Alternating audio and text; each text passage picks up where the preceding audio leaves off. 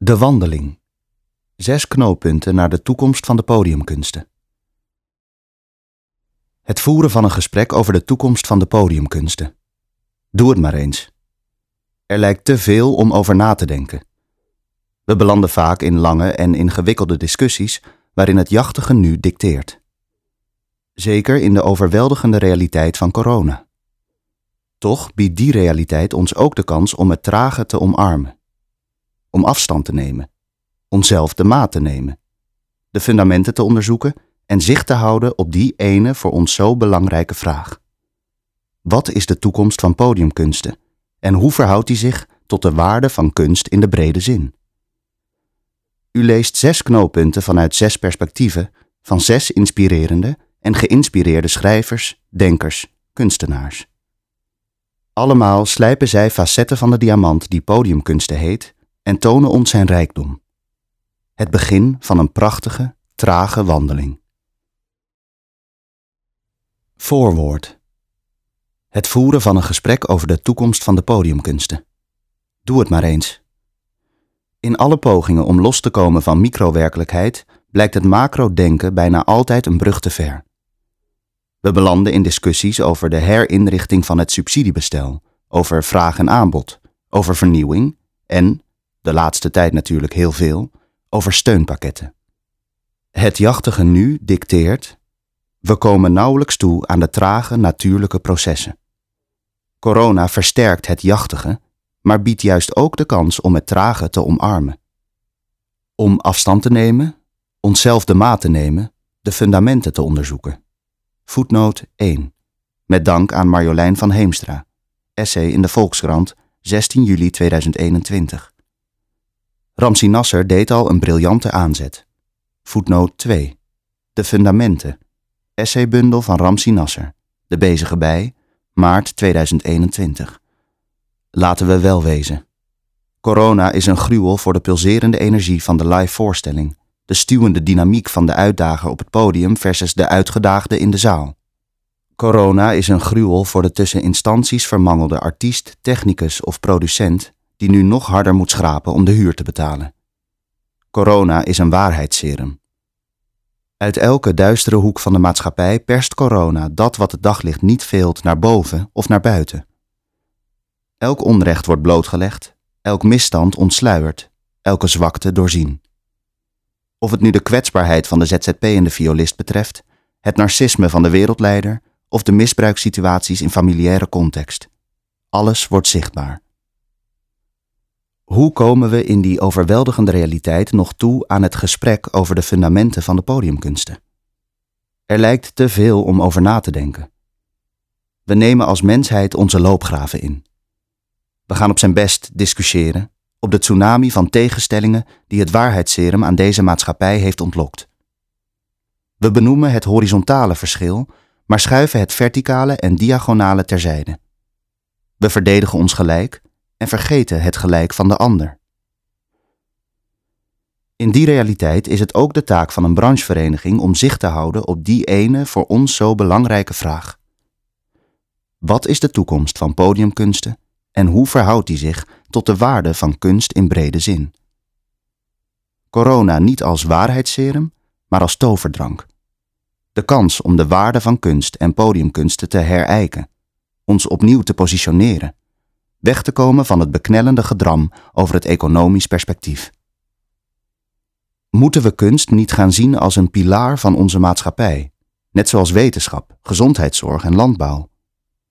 Kunnen we een wereld creëren waarin de lijn tussen kunst en andere domeinen net zo fluïde wordt als die was in het hoofd van Leonardo da Vinci? Kunnen we, met andere woorden, een societas universalis creëren? Een maatschappij waarin kunst in het algemeen en de podiumkunsten in het bijzonder kunnen functioneren in hun volle potentieel, als creatieve brandstof voor en verbinder van al die andere pilaren. Een plek op de landkaart van de mensheid, waar we met elkaar terug kunnen keren wanneer we het fundamenteel met elkaar oneens zijn. Omdat we ons er veilig weten, niet slechts veilig wanen, om nieuwe perspectieven te toetsen. Perspectieven die niet alleen ons als kunstenaars aangaan, maar die ons speelveld, ons publiek, in utopische zin de wereld, inspireren, prikkelen, chockeren, overweldigen. Zonder buiten te sluiten, te negeren, verdacht te maken of te cancelen. U leest zes perspectieven van zes inspirerende en geïnspireerde schrijvers, denkers en kunstenaars. Allemaal slijpen zij facetten van de diamant die podiumkunsten heet en tonen ons zijn rijkdom. Wat mij betreft alle zes het begin van een prachtig, traag gesprek. Tido Visser, bestuurslid NAPK. De wandeling. Ernestine Convalius. De toekomst van de kunsten zal uiteindelijk in een beleidsdocument met spelregels belanden en het gevecht om de pecunia zal losbarsten. De lobbymachines zullen volop draaien. Wie nu voldoende geld heeft, is in staat om de tekstschrijver te betalen die de subsidiegever stroop om de mond smeert. De kleine, de innovatieve, niet in een box te vatten of dat alles en ook nog van kleur, komt terecht in een ontwikkel- of talentregeling en mag meepiepen. Het klinkt als een dystopie, maar lijkt heel erg op het huidige vierjaarlijkse circus dat in een baan rondvliegt, de visieuze cirkel van het kunstenplan. Probeer dat maar eens te overstijgen en naar een toekomst te verlangen. Weliswaar met dezelfde mensen op dezelfde posten, met dezelfde machtsstructuren en opvattingen, hetzelfde politieke bestel. Dezelfde ontkenning van de historie, verheerlijking van de westerse kanon, negeren van de fundamentele bijdragen vanuit andere continenten. Op deze manier de toekomst willen inrichten lijkt op gerommel in de marges. In mijn verrekijker zie ik hoe de kunsten van hun voetstuk vallen, uit hun gebouwen knallen en in de armen van verschillende gemeenschappen in de samenleving tot leven komen. Ik zie hoe het de zorg wordt van eenieder om de kunsten te beschermen en te financieren, omdat de kunsten de hartslag en de thermometer, het orakel en de schatkamer, het geheugen en de trots van de samenleving zijn. Dat ligt zo ver uit de richting dat ik kies voor bescheidenheid. Ik kies voor een wandeling en voor een gesprek. Ik kies voor een wandeling en neem degene mee die een open geest hebben en zich laten verrassen door het ongebruikelijke, soms mystieke. Zoals met zoveel kunstwerken is zorgvuldig kijken, lezen, herlezen en zelf interpreteren een vorm van genieten die ik jullie alle toewens. Zij lopen door het drukke park dat als een groen eiland verstopt ligt in de binnenstad. Hun gewaden wapperen om hun lijf. Links, in zilver en antraciet, loopt Westie en rechts, in okergeel en donkerrood, Neokole. Vraag mij niet naar hun sekse, want zo fluïde als hun kleding is, hun stem, is hun sekse.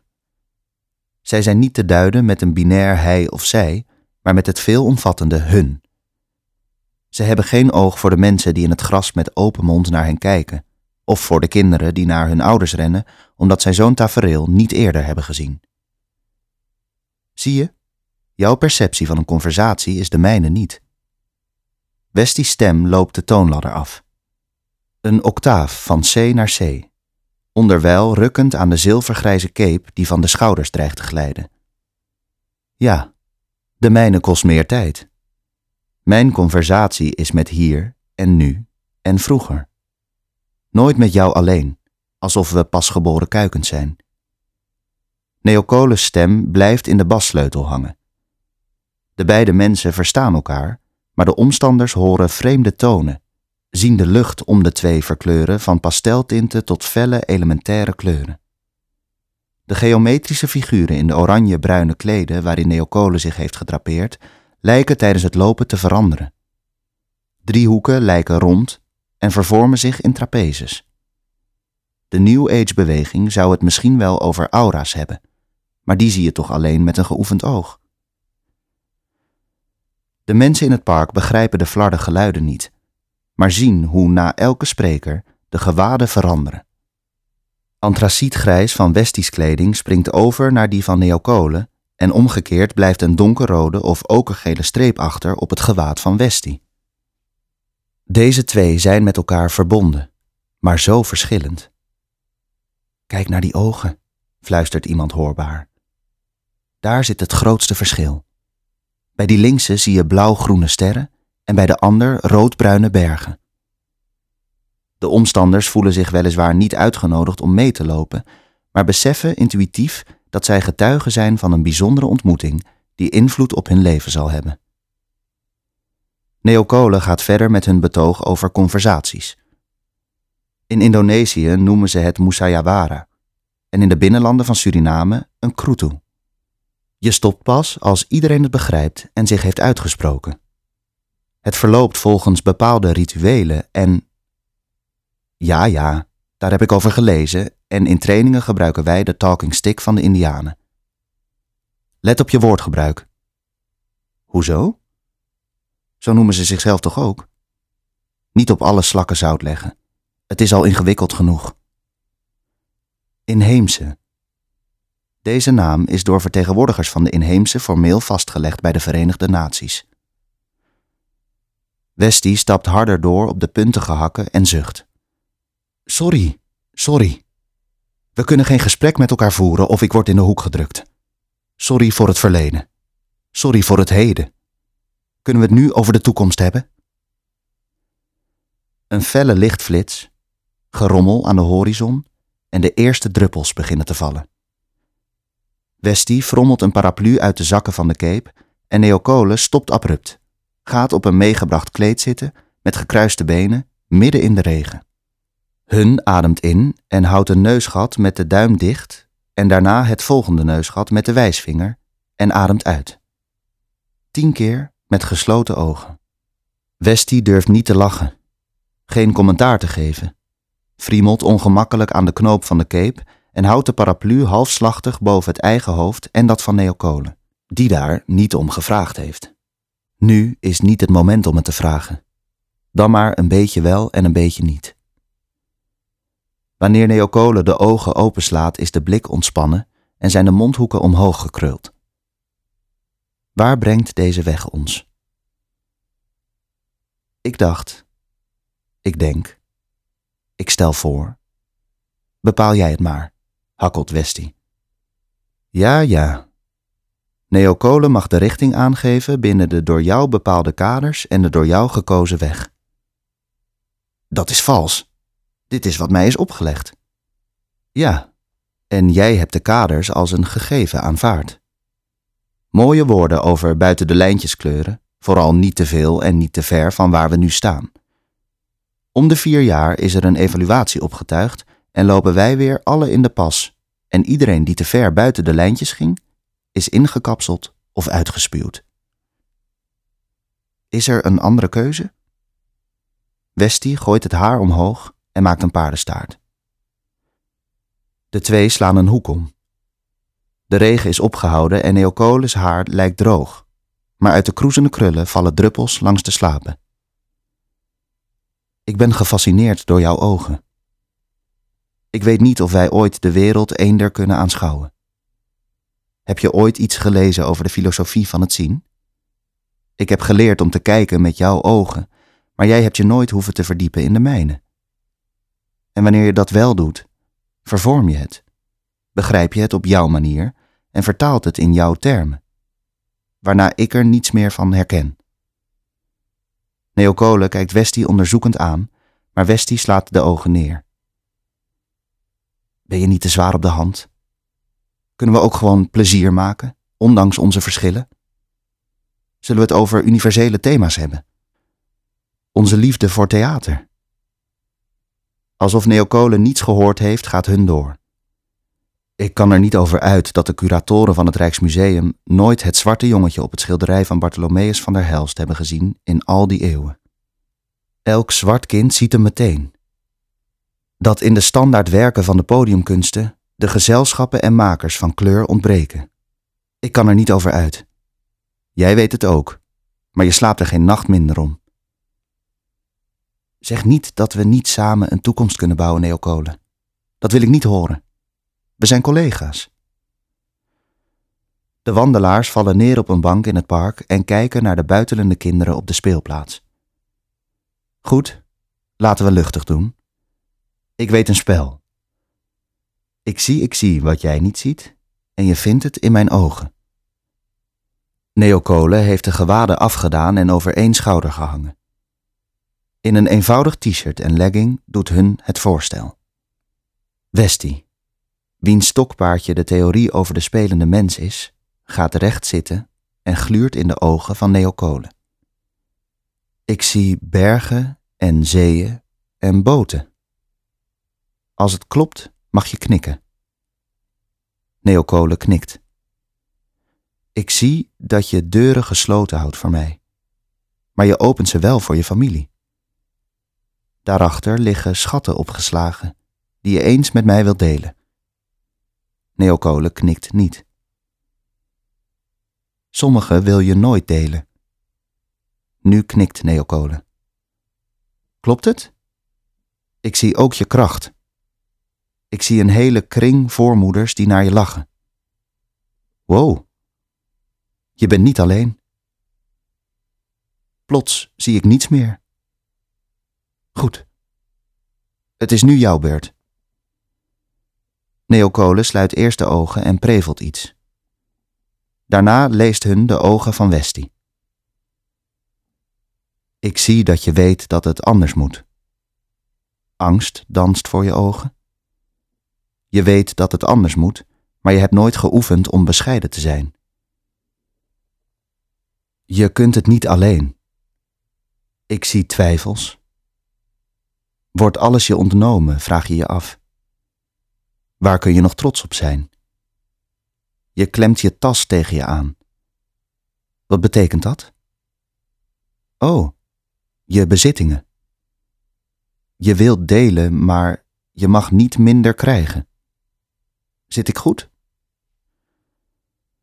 Wanneer zul jij tevreden zijn, Neokolen?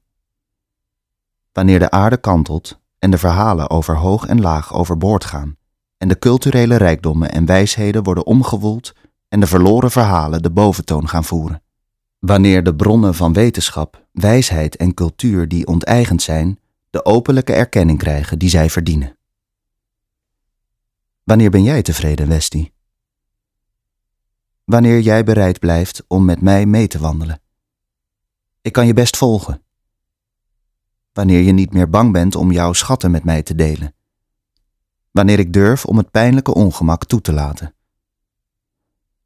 Laten we verder gaan, zegt Neokolen en springt op. De zon is al lang ondergegaan, maar kijk hoe de volle maan glimlacht. Hun schoenen plakken aan de grond en met zuigend geluid komt elke voet omhoog. Zie je de afdrukken van onze voorouders bij elke stap die wij nemen? Neokolen praat verder en ze turen beide naar beneden. Wij lopen nu in hun toekomst. Bestie lacht. Ik stap er graag uit. Hun dromen zijn de mijne niet. Een nieuwe taal voor een nieuwe tijd. Monier Samuel. De samenleving is in beweging. Een nieuwe generatie makers, denkers, sprekers, schrijvers en activisten staat op. Het veranderende straatbeeld, de groeiende mondigheid van gemarginaliseerde personen, mondiale bewegingen zoals hashtag MeToo, Black Lives Matter en Pride, nationale bewegingen zoals Kick-Out Zwarte Piet en Decolonize the Museum en de effecten van COVID-19 dwingen de kunst- en cultuursector zichzelf opnieuw uit te vinden. Onder grote politieke en sociale druk proberen de grote instellingen zich haastig te hervormen. Daarbij worden vaak letterlijk kunstgrepen toegepast. Zo wordt er een zwarte vrouw op de omslag van de catalogus geplaatst, al werkt er geen zwart persoon binnen de hele organisatie. Windowdressing dus. Wordt er een regenboogweek met bijbehorende vlaggetjes gelanceerd, al wordt LHBTIQ, inclusie de rest van het jaar genegeerd, een sterk staaltje pinkwashing.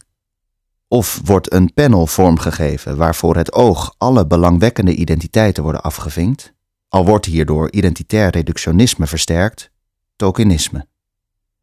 Deze zogenaamde zichtbare diversiteit fungeert vooral voor de bühne en levert steeds meer spanning en ongemak op. Want hoe oprecht zijn dit soort keuzes eigenlijk? Worden makers en artiesten om hun kwaliteit of identiteit geprogrammeerd? Waarom blijven directie en bestuur vaak wit? Hebben desbetreffende personen van kleur en of queer personen ook wat te zeggen tijdens het maakproces? Of worden zij pas achteraf bij de expositie of voorstelling betrokken om heel vereerd een kritische noot te verzorgen? Wie verdient er eigenlijk aan wat? Hoe dragen subsidieregelingen bij aan het probleem van problematisering van zogeheten minderheidsvraagstukken? En waarom ligt er in het theater zoveel aandacht op de emancipatie van bepaalde bevolkingsgroepen? Het wordt tijd om andere vragen te stellen en nieuwe antwoorden te vinden. Dit alles begint met taal en de vraag wie wat, wanneer en hoe tegen elkaar mag zeggen en waarom. Reden voor mij om op 10 maart 2021 in opdracht van de Code Diversiteit en Inclusie de waarden voor een nieuwe taal te lanceren. Een handreiking met 15 waarden die beoogt de kunst- en cultuursector veilig, inclusief en toegankelijk te maken voor iedereen. Hierin werd uitgegaan van vijf kernprincipes als drijfveer en motivatie van duurzame verandering: veiligheid, respect, toegankelijkheid, inclusie en nieuwsgierigheid.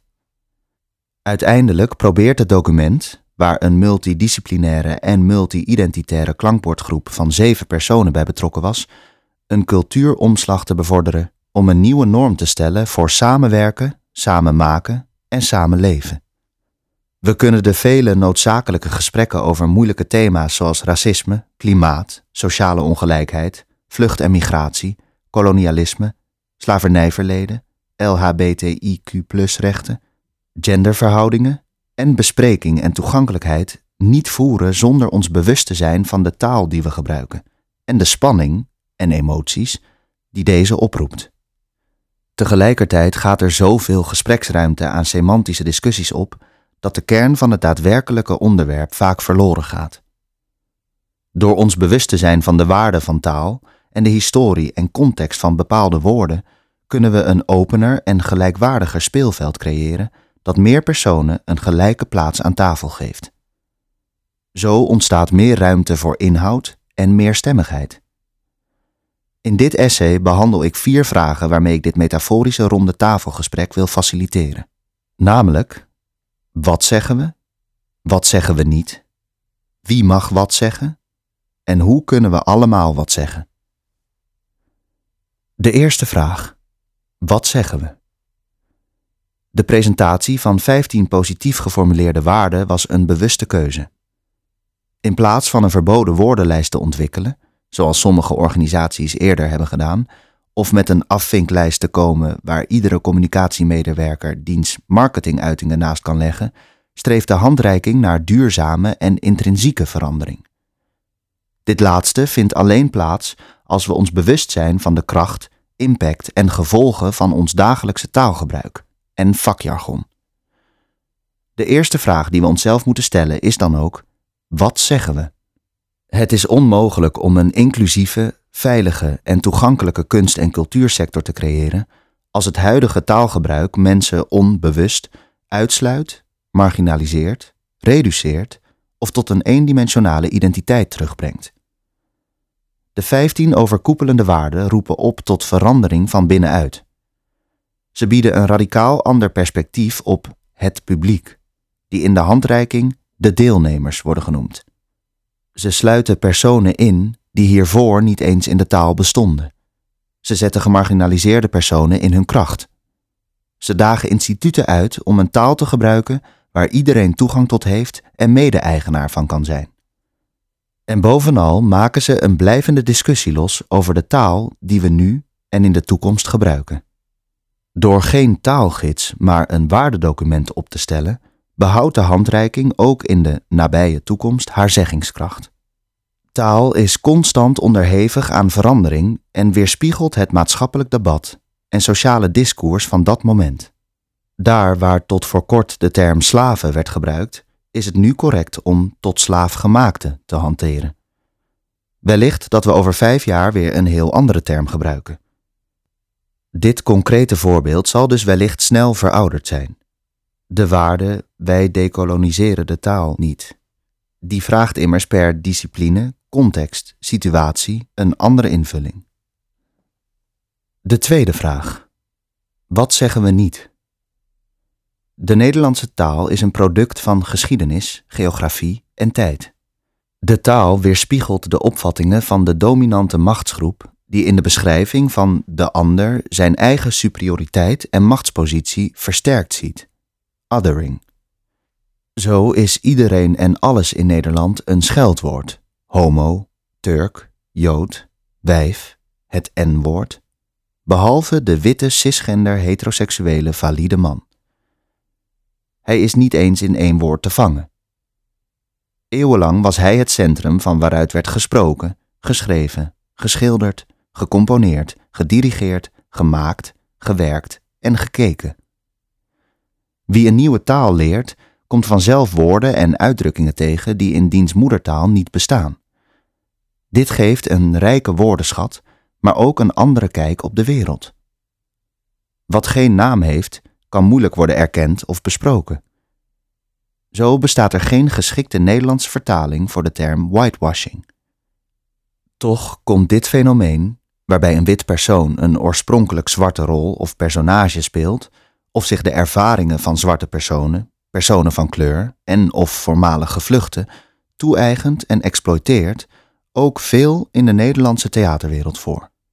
Andere voorbeelden van dergelijke begrippen die geen Nederlandse vertaling of uitdrukking kennen zijn window dressing, tokenisme, pinkwashing, othering en tone policing.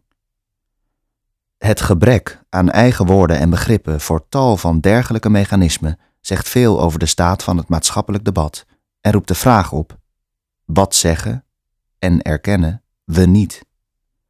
Het bewustwordingsproces en het doorbreken van uitsluiting begint bij het benoemen en erkennen van uitsluitingsmechanismen in de taal. Het zijn tenslotte ook Nederlandse problemen die een Nederlandse terminologie verdienen en hopelijk op den duur een eigen oplossing krijgen. De derde vraag. Wie mag wat zeggen? Door woorden te veranderen of aan het lexicon toe te voegen, zijn de wezenlijke problemen niet opgelost. Wie wanneer aan het woord wordt gelaten is minstens even belangrijk als wat die persoon vervolgens zegt. Zolang bepaalde makers en artiesten als boegbeeld van een hele gemeenschap worden neergezet, of zolang van hen verwacht wordt namens een bepaalde gemeenschap het woord te voeren, hebben zij geen gelijkwaardige, individuele plaats aan tafel en zijn zij feitelijk niet vrij om hun eigen visie en ideeën te presenteren. Wit privilege is om te zijn wat je doet, niet te doen wat je bent. Te vaak worden identiteit en expertise door elkaar gehaald en wordt een persoon en diens werk gereduceerd tot één of meer van diens identiteiten, in plaats van ruimte te geven aan diens unieke kwaliteiten en expertise. De vierde vraag. Hoe kunnen we allemaal wat zeggen? De handreiking streeft naar een gedecoloniseerde, genderinclusieve en toegankelijke taal voor iedereen. Taal is daarin een vertrekpunt. Het biedt de kaders waarin we communiceren en met elkaar opereren. Taal is geen eindpunt. De laatste, vierde vraag is wellicht dan ook de belangrijkste, namelijk hoe we allemaal wat kunnen zeggen. Dit vereist naast meerstemmigheid en cultuuromslag ook een nieuwe invulling en herdefinitie van de taal zelf. Op dit moment wordt de taal bepaald en vastgelegd door vaste poortwachters. Welke woorden we gebruiken en welke betekenis zij hebben, wordt zo feitelijk van hogerhand bepaald. Op de kunstopleidingen en in de instellingen leren mensen de juiste taal en definities te hanteren. Hierdoor blijft de kunst- en cultuursector voor velen een elitair bastion waar een soms haast onbegrijpelijke taal wordt gehanteerd. Als de kunst- en cultuursector echt toegankelijk wil worden, dan moeten zij accepteren dat taal meer is dan wat in het groene boekje staat. Begrijpelijk Nederlands is ook correct Nederlands.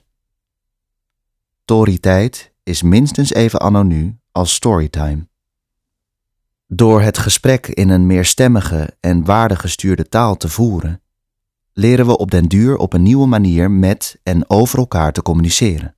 Voor en achter de schermen, bij het koffiezetapparaat, tijdens repetities en het schrijfproces, op het toneel, in de coulissen, tijdens de rampprogrammering en tenslotte in de PR- en marketingteksten. Het is tijd voor een nieuwe taal, die wordt gemaakt door ons allemaal. Gaan we het anders doen? Joyce Roodnat. Het theater schudde zich als een natte hond en ging welgemoed weer op pad, de toekomst tegemoet. Die leek sprekend op het verleden. We pakten de draad weer op waar hij werd losgeknipt, want we wilden die nare periode zo snel mogelijk vergeten. Of nee. Het kan ook anders gaan. Het theater ontwaakte, wreef haar ogen uit, keek in de spiegel en zei tegen zichzelf: We gaan het anders doen. Nu is het moment. Ik weet niet wat het wordt, ik weet wel wat ik vrees. Restauratie is aantrekkelijk, want veilig, maar het insinueert stilstand en stilstand is het einde. Wat zal ik me blijven herinneren van dit uitgerekte jaar van ziekte en dood en stille angst? Zal ik de woorden anderhalve meter weer normaal kunnen gebruiken? Zal ik nog weten van het handen wassen als reddingsboei? Van mondkapjes? Ik zal veel vergeten. Maar niet hoe een demissionaire minister van Volksgezondheid, Welzijn en Sport de minister van alles werd. Hoe deze minister de kunsten brandmerkte als riskant. Zijn baas, de premier, deed mee en impliceerde elke persconferentie opnieuw: hou op over musea en theaters. Hup, naar de sportschool met jullie. Zalvend maakte de minister van alles het karwei af en proclameerde dat je ook niet naar het theater kunt gaan en een mooie dvd kunt opzetten. Later had hij dat niet zo bedoeld. Maar ook later legde hij nooit uit waarom hij niet had gezegd: Je hoeft niet naar een terrasje, je kunt net zo goed thuis een glaasje drinken. Er is sindsdien veel gesproken en geschreven over het gemak waarmee bewindspersonen de blits maken door laatdunkend over kunst en cultuur te praten. Dat gesprek wordt in de toekomst hopelijk nou eens eindelijk omgezet in collectief en consequent afserveren door alle kunstenaars, ongehinderd door vrees voor verlies van subsidies. Dat doet namelijk meebuigen met de ministeriële waan van de dag en zo verandert er nooit iets. Voor het begin van dat afknagen van het imago wordt altijd gewezen naar Halbe Zijlstra, staatssecretaris van Cultuur 2010-2012. Klopt niet. Het begon al met Elko Brinkman, minister van Welzijn, Volksgezondheid en oh ja, Cultuur 1982-1989 en zijn proleterige inzet op topkunst. Die topkunst werd afgemeten aan bezoekersaantallen en geld in het laadje en publiek in avondkleding. Sindsdien gaan kunst, cultuur en evenementen door voor één pot nat. Vandaar dat in de coronaperiode wat betreft de maatregelen voor alles is gezocht naar een uitweg voor de festivals.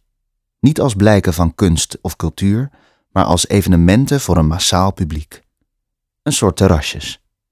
Leuk voor de mensen, vind ik ook, maar podiumkunsten, bioscopen en musea zijn iets anders. Die zijn, eerlijk is eerlijk, vergeleken bij festivals, een vorm van je best doen, soms zelfs van hard werken. Wie daar geen zin in heeft, moet dat zelf weten. Maar die organiseert zijn eigen pech. Die loopt namelijk iets mis.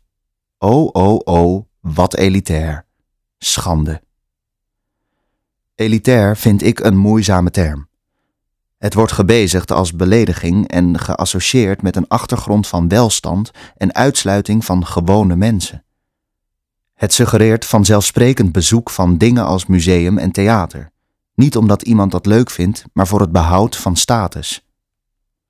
Voor mij is elitair een compliment. Wat theater was, kreeg ik niet van huis uit mee. Ik ontdekte het op mijn veertiende toen ik door een lerares Nederlands werd meegenomen naar een tent naast het Amsterdamse Olympisch Stadion, waar ik de musical Hair zag. Ik wist niet wat ik meemaakte, want ik wist niet dat er zoiets bestond. Ik was betoverd, dat ook. Ik wilde meer, maar hoe? Ik mocht een schoolabonnement op het Nationale Ballet en kwam voor het eerst in de Amsterdamse stad Schouwburg. Zo begon het en het werd alleen maar meer. Ik wil maar zeggen, ik ben op eigen kracht elitair geworden en ik eis het recht om daar trots op te zijn. Nu, ja. Terug naar het nu. Wat zag ik tijdens de pandemie? In elk geval dat podiumkunsten veilig kunnen, qua maatregelen. Aanvankelijk werd er gespeeld en tot COVID-19-besmetting leidde dat niet. Iedereen die er ook maar iets mee te maken had, zag dat. Maar het was of het niet telde. Het theater kon de kleren krijgen. Het moest dicht. Het onderlinge vertrouwen, de solidariteit, het zelfvertrouwen ten spijt wist de sector zich niet te verweren. In de podiumkunsten werd de gebalde vuist een opgestoken duimpje. Applausje voor jezelf.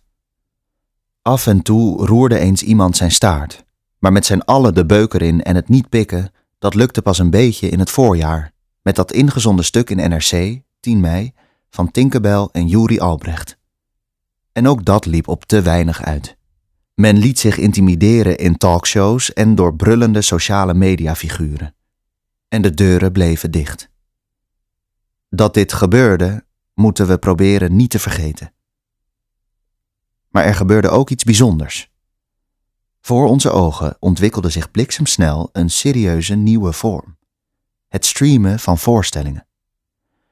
Eerst was dat iets om op neer te kijken. Ook ik schreef dat ik daar geen zin in had. Ik wilde theater in het echt, niet tweedehands via een scherm. Maar ik ging overstag. Ik moest wel. Ik wilde het theater niet missen en dit was de enige mogelijkheid.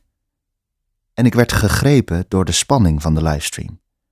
Het is geen film en het is geen theater. Het werkt op zijn eigen manier en met een andere directheid. Techniek en regie vonden curieus snel hun weg. Ik zag bij het NDT voorstellingen op een manier die als het ware overschilderde wat ik in de zaal zou hebben meegemaakt, met de camera als een extra personage. Ik zag pianiste Tomoko Mukayama en director of photography Reinier van Brummelen het theatrale streamconcert uitvinden. Ik zag Petra Lasseur na afloop van een verbijsterend goede versie van Tsjechovs Drie Zusters het decor binnenstormen om de Mary Dresselhuisprijs uit te reiken aan regisseuse Eline Arbo, via Zoom aanwezig, tussen de zichtbaar verbaasde acteurs die net hadden gebogen voor hun onzichtbare publiek. Ik zag voorstellingen van het National Theatre in Londen. Want wie streamt, kent grenzen, nog reisdwang. En het was fantastisch. Als ik iets aan de toekomst mag opdragen, dan dit. Laat die stream niet los. Integendeel, bouw hem uit tot een nog volwaardiger vorm en verlos het publiek van hindernissen als uitverkocht, te duur voor mij en buitenland. En hoe is het nu? Zomer 2021. Er zijn veel theaterkunstenaars gedesillusioneerd en ik geef ze geen ongelijk. Ik snap de performer die me zei: Ik wou dat ik ziek werd. Ik heb geen zin meer om alles te geven voor 50 bezoekers per voorstelling. Ik dacht: Je hebt zo gelijk.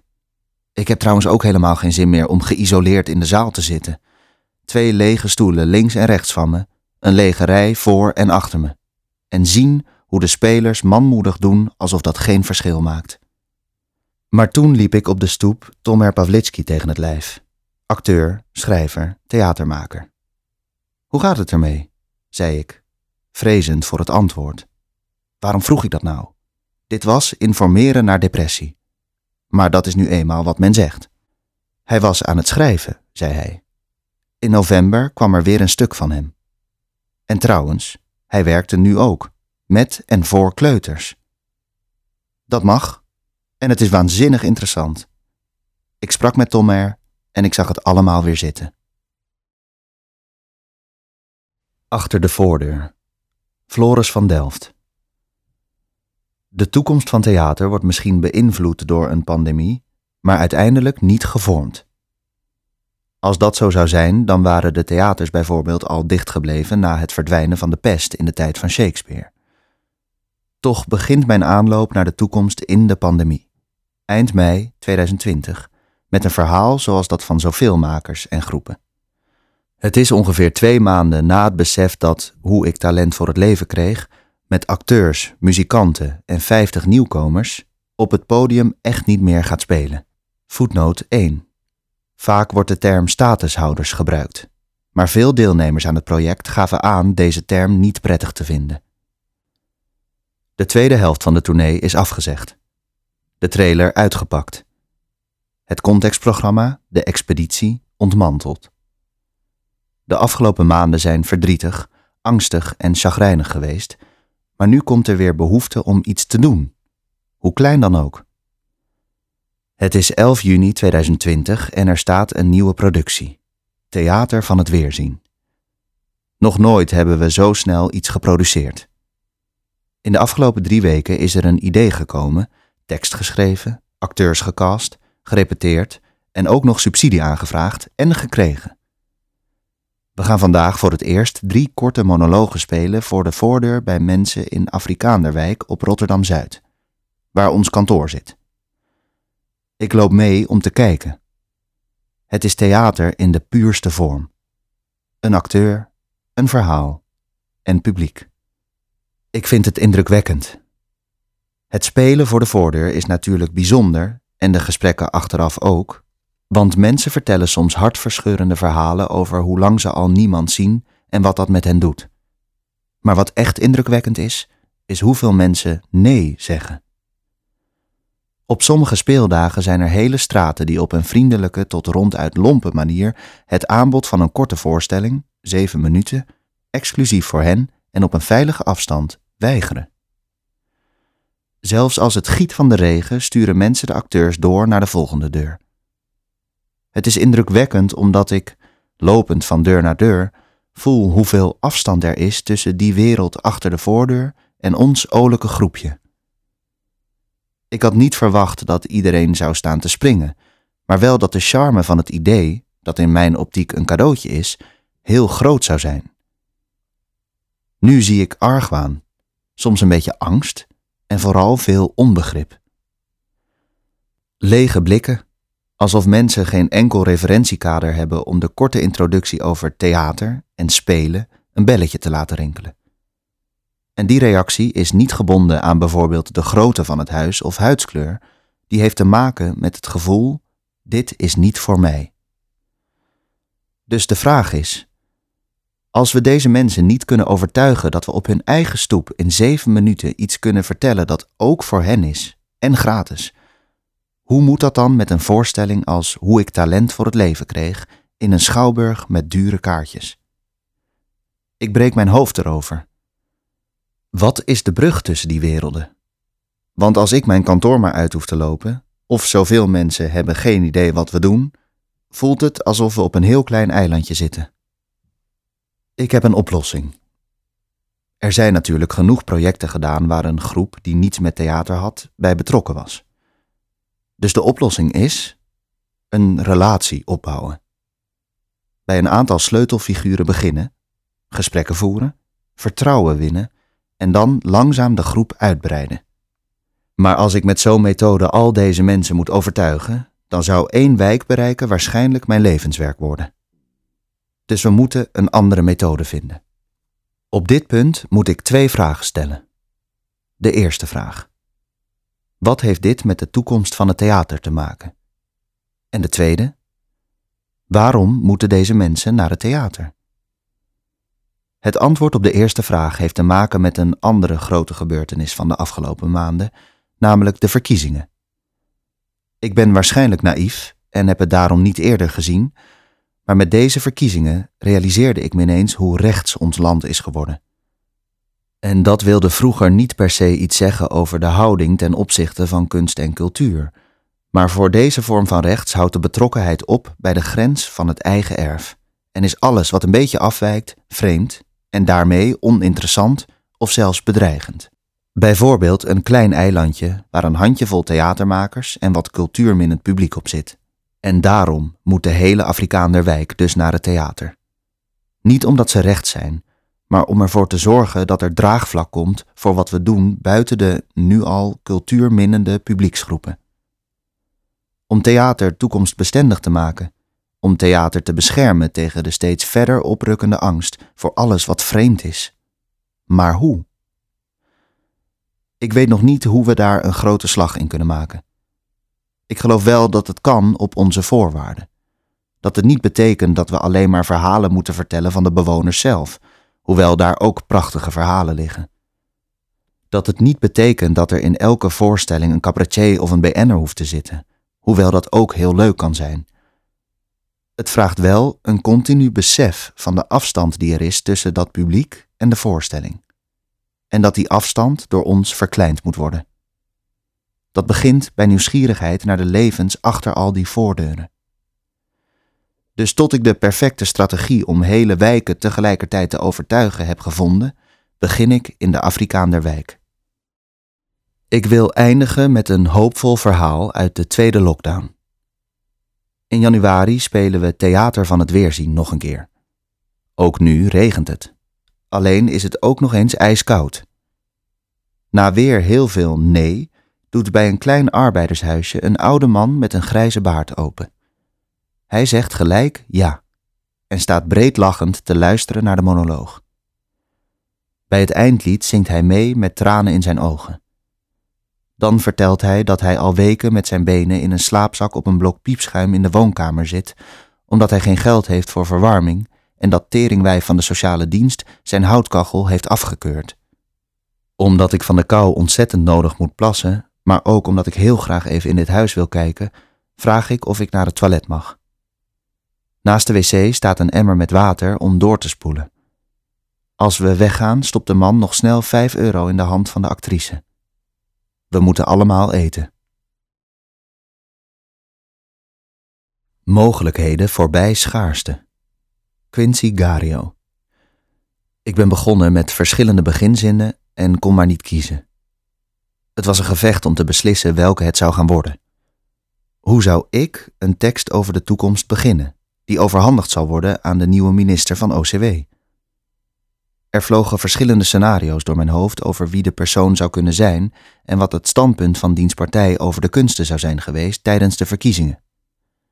Ik moest dan ook bedenken of de toekomst die voorbereid werd in de plannen van de partij van de minister mijn bestaan als maker zou bedreigen of juist erkennen. Ik moest natuurlijk ook bedenken of we tijdens het theaterfestival al een nieuwe minister zouden hebben. En of het theaterfestival überhaupt wel doorgang zou hebben. De schrikbarende stijging in besmettingscijfers brengt onze sector weer tot een moment van onzekerheid. En de vraag is of de middelen die vorig jaar voor ons werden vrijgemaakt, nu weer ergens vandaan getoverd zullen worden. Dat de Nederlandse overheid per jaar 14,5 miljard aan subsidies verstrekt voor de fossiele industrie, laten we maar even achterwege. Of dat we een situatie hebben waar net iets meer dan 5 miljard aan overheidsuitgaven van het ministerie van VWS nog steeds niet is achterhaald. 100 miljoen daarvan, of eigenlijk 9 miljoen daarvan, is inmiddels gevonden in de broekzak van een voormalige studentenvakbondvertegenwoordiger. We weten inmiddels ook dat het hoger onderwijs moet bezuinigen, dus zal de slag richting cultuur ook wel weer snel gemaakt worden. Net als na de bankencrisis. Mijn intentie was niet om een politieke tekst te schrijven, maar mijn en ons bestaan is politiek. Ik heb recentelijk ook meegedaan aan de verkiezingen en ben nog aan het reflecteren op die ervaring. Onze rol als kunstwerkers om te reflecteren is juist een politieke daad.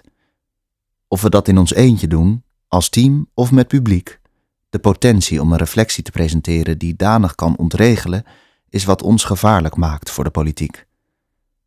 Politiek, zoals nu weergegeven in Nederland, een gestalte gegeven in de managers die zich de politiek in hebben gemanifesteerd om de BV Nederland veilig te stellen boven alles, is de politiek van het behoud van wat we hebben. Er wordt gedacht vanuit de schaarste voor degenen die zwak gemaakt worden in de samenleving en vanuit overvloed voor de vlotte babbelaars uit goede milieus. Kunst, en zeker de podiumkunsten, toont mogelijkheden voorbij schaarste. Op, achter, naast, voor, boven of in sommige gevallen onder het podium gaan we voorbij het idee dat ons voorstellingsvermogen gebaseerd moet zijn op de bestaande regels. Regels en feiten zijn, net als tijd, constructies. Geconstrueerde kaders waarmee afgebakende uitkomsten worden neergezet. Veel hebben met veiligheid en zorg te maken, veel met macht en minder met rechtvaardigheid. We zien dan ook dat kunst macht bezit door, in tegenstelling tot de spelers in de politiek waar we nu mee omringd worden, macht niet na te streven. Het gaat om de tijd die iemand vrijwillig geeft om onze reflecties en bedenksels te ervaren en na het moment van contact nog met zich mee te nemen. De politieke crisis waar we nu mee leven is een van de toekomsten die al eerder voor ons is voorbereid. Waar reflectie werd geschuwd en behoud van macht nagestreefd werd, in plaats van hoe zorgen we voor elkaar en voor elkaars ruimte om te zijn. Er is een armoede van inzicht nagestreefd over de plek van kunst en dat heeft geresulteerd in economische armoede voor ons in de sector. Mensen die onderbetaald worden door het geringe beschikbare budget, maar alsnog de sterren van de hemel spelen. We geven veel omdat we denken dat we niet anders kunnen, totdat we toch op een dag besluiten te stoppen en onze herinneringen in kelders en naar zolders verdwijnen. Toen de opdracht kwam voor deze tekst, wilde ik het eigenlijk over die herinneringen hebben. En welke herinneringen welke plekken krijgen in onze voorstelling van de toekomst voor de sector. Je weet pas waar je heen kan gaan als je weet waar je vandaan bent gekomen. Het was ook een zoektocht naar welke verledens ik dan precies zou willen aanhalen. Was het het verleden waarin performancecultuur van tot slaafgemaakte tot honderd jaar na de afschaffing van slavernij nog met beleid en regelgeving werd verboden op de eilanden die Nederlandse bezetting en kolonisatie gemeen hebben? Was het het verleden van publieke manifestaties van Antilliaanse cultuur in Nederlandse steden dat of vergeten was of verwaterd werd om te dienen als citymarketing? De klanken, beelden, geuren en gevoelens van carnaval geven een blauwdruk van mechanismes om andere toekomsten te manifesteren dan de toekomst die de politiek in Nederland ons nu voorhoudt. Als we de stoet aan mensen en dat samen zijn begrijpen vanuit de Caribische geschiedenis en context, dan ging het daar altijd om een toekomst die nog in de maak was en gemaakt werd door ons samen zijn. En laat het nou net dat samen zijn en samenkomen constant bedreigd worden. Het afgelopen jaar kregen we te maken met de communicatiecampagne van de overheid dat begon met alleen samen. De noodzaak voor fysieke afstand werd omgedoopt tot sociale afstand in een van de meest schrikbarend warrige campagnes ooit bedacht. Ons collectief welzijn werd gereduceerd tot een individuele taak en de noodzaak van kunst werd te lang terzijde geschoven. En waar men verzaakt om collectiviteit voor te stellen, verschijnen kwaadaardige stemmen. Gemeenschap en het gemeenschappelijke worden verengd en raken zo in tegenstelling met dat wat er nodig is. Zorg voor elkaar. Ik zie toekomsten waarbij wij in de podiumkunsten doorbraken in het denken over onze samenleving leiden en daar expliciet voor uitkomen. Ik zie toekomsten waar we ons niet laten instrumentaliseren of voor karretjes laten spannen, maar vanuit onze eigen inzichten deelnemen in de vormingen van hoe we samenkomen en ons tot elkaar verhouden in dit land. Ik zie toekomsten waarin we onze speelsheid, maskers, bedekte termen en knipogen behouden in onze strijd voor de sociale, culturele en financiële waardering van onze sector, onze arbeid en ons samen zijn. Want niets is erger dan een gorddroog politiek pamflet waarin één iemand denkt voor anderen uit te kunnen stippelen hoe het allemaal moet. Voetpodium Marjolein van Heemstra Alsof iets in mij was afgestemd op wat ons te wachten stond, stagneerde mijn werk vlak voor de pandemie. Jarenlang had ik in een stroomversnelling gemaakt en gespeeld. Nu keek ik vanaf de kant naar voorbijrazend water met een hoofd vol vragen over wat ik aan het doen was. Over het tempo, de context, de vorm van mijn werk. Terwijl het virus de wereld lam legde, kristalliseerden zich langzaam wat antwoorden uit. Richtingwijzers naar een nieuwe manier van werken, waar ik hopelijk weer een paar jaar mee vooruit kan. Het is een traag, voortdurend groeiproces, zoals dat gaat met kristalliseren. Maar dit is hoe het smeltwater van mijn gedachten tot nu toe concreet werd. 1. Een voet. Podiumkunst. Kunst op een podium, zegt Van Dalen. Maar etymologisch stamt het woord podium af van poes, Grieks voor voet of basis. Daar kwam ik twee jaar geleden pas achter.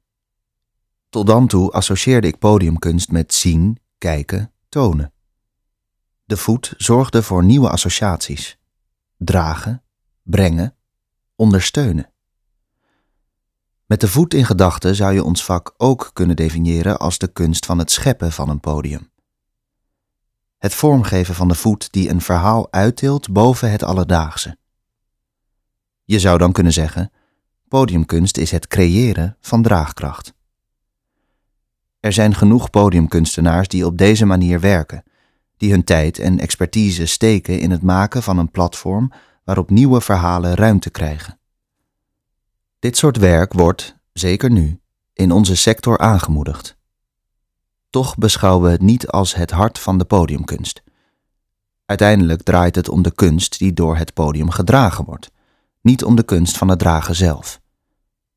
Terwijl er om ons heen zoveel behoefte is aan draagkracht. De podiumkunst weet een verhaal, gedachte, wens op te tillen en in een slijtvaste vorm te zetten. Het is regelrecht verweer tegen de chaos, tegen een breed gedeeld gevoel dat de wereld ons ontglipt. Die expertise zou voor veel meer mensen toegankelijk kunnen zijn als we anders naar ons vak zouden kijken.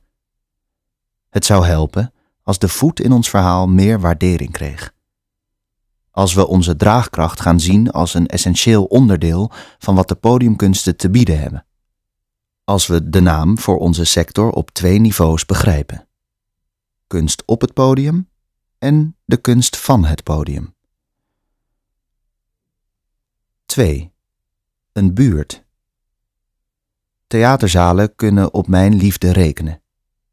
Ik hou van de beloftevolle sfeer, van het getik van de lampen, het kraken van de stoelen. Maar tijdens tournees vroeg ik me steeds vaker af waarom ik eigenlijk zo ver van huis was. Waarom wij allemaal voortdurend zo ver van huis zijn. Waarom we onze aandacht, tijd en talent kilometers verderop brengen in plaats van te investeren in de plek waar we wonen.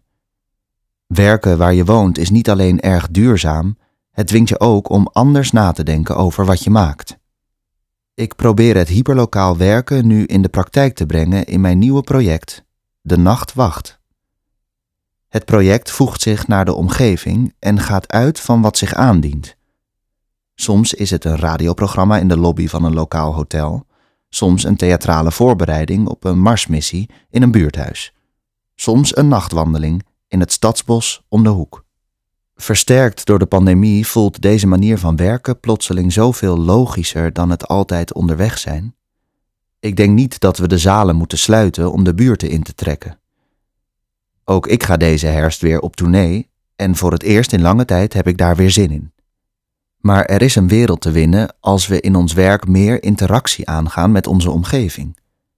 Als de bomen en buren die ons omringen onderdeel worden van wat we maken als we onze producties uitwisselingen noemen en we met ons kunstenaarschap ook het sociale en ecologische weefsel kunnen versterken waar we deel van uitmaken. Misschien komt het gewoon hierop neer. Zijn waar je bent. 3. Tussen haakjes G een verhaal. Nu een groot deel van de mensheid non-stop bezig is met het vormgeven van persoonlijke verhalen, vraag ik me af hoeveel verhalen er nog nodig zijn. En als ze nodig zijn, hoe ze dan verteld moeten worden. Misschien is het een kwestie van inzet. De oneindige stroom van kleine vertellingen die dagelijks aan ons voorbij trekt, gaat grotendeels over identiteit. Over wie we zijn ten opzichte van de ander, hoe we ons onderscheiden, onze eigen ruimte innemen. Steeds vaker denk ik dat het verhaal van de toekomst niet over identificatie zal moeten gaan, maar over transformatie. Als we het nog een tijdje willen volhouden op deze planeet, is er een grote transitie nodig. Eentje die ons losweekt van veel dingen die we nu als onderdeel van onze identiteit beschouwen. In plaats van manifesteren wie we zijn, moeten we trager en kleiner bewegen. Zo'n transitie heeft baat bij verhalen die rust en reflectie bieden. Of misschien niet eens verhalen. Ruimte. Een plaats een tijd waarin we onszelf kunnen losweken uit het dwingende narratief van een bestaan dat gedomineerd wordt door consumeren en produceren. Maar hoe verhoudt dit zich tot allerlei strijd die gestreden moet? Tot emancipatie, ontwikkeling en groei? Ik weet het niet. Misschien kan het naast elkaar bestaan. Misschien kan er veel meer naast elkaar bestaan dan wij altijd maar denken. Onze meest succesvolle verhalen draaien om conflict, om obstakels en overwinning. Dat de ene vertelstructuur ten koste zou gaan van de andere is precies zo'n soort narratief. Tijd voor verhalen die niet draaien om conflict, maar om het naast elkaar bestaan. Niet om overwinning, maar om verandering.